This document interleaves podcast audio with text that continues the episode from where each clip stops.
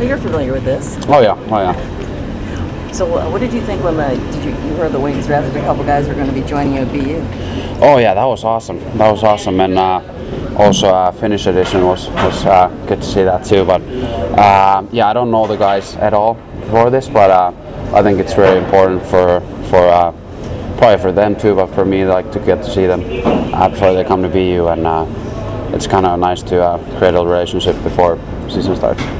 So you'll kind of be the, the campus guide when they get there. we'll, we'll see about that. We'll see about that, but maybe show them a couple places there. Yeah. How did you feel about your season last year? Uh, not good.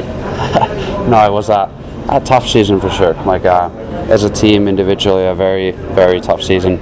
But uh, I mean, I'm still conf- very confident going into the next one. I, uh, I don't like doubt myself or the team like at all. So uh, uh, I guess that's just something that happens sometimes. And there's a couple of th- things we have to fix, especially as a team and uh, individual as well. And but I, I, I feel confident going to the next season though. For you personally, what, uh, why was it so tough for you personally? What, what areas do you have to improve on? Uh, I don't know. It's just like obviously the team team didn't do so well, so uh, I honestly I wish I like could have uh, like stood up myself like around those like hard times. I, I wish I could have done that, but I I didn't, and uh, I think I like I was pretty inconsistent the year. I had like really good games and then and follow up with some bad ones and and or the other way around, but. Uh, yeah, I don't know. I, I think it's a lot of like, it's my third year now, so I, I like I've, I've gained some confidence and I'm, I'm in great shape right now.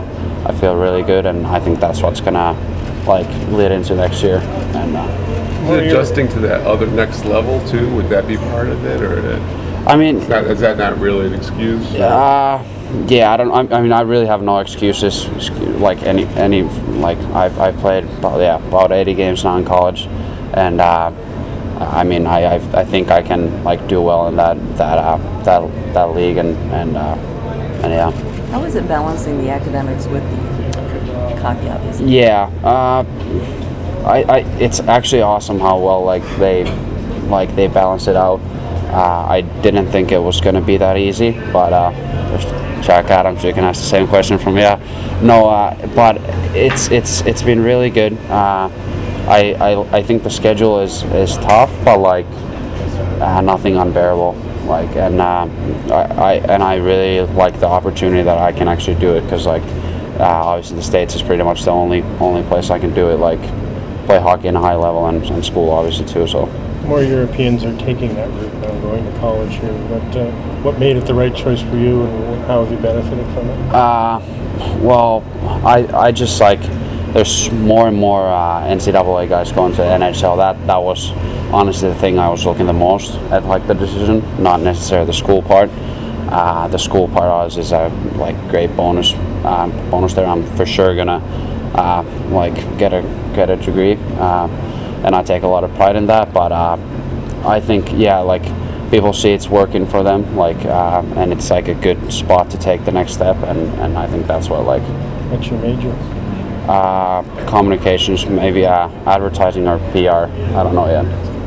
On the ice, what do you feel your next step has to be? I mean, is it is it developing your skating? Yeah, yeah, skating, skating for sure. It's like uh, probably the stuff we're gonna do today with uh, the Swedish guy. It's I feel like that's gonna be a big. I gotta like have my ears open for that one. Uh, I've seen this guy on in- Instagram and all that stuff. Like I've actually pretty excited to meet this guy, and uh, uh, but like a lot of stuff like quick quick feet and like having the puck with me, like doing that stuff and and kind of like those tight area, like whether it's like uh, gapping up or but edit, everything has to do like quick feet and like edge work. I'd say. I guess one advantage you have is you're probably pretty strong though, compared to some of these younger. Oh yeah, no, I, I for sure like this summer I feel like, uh, I mean I feel like I'm, I'm yeah I'm, I'm strong. Like obviously a couple years in college too that helps, uh, and it's like more, more right now. I'm trying to uh, I'm trying to be more on, on ice this summer,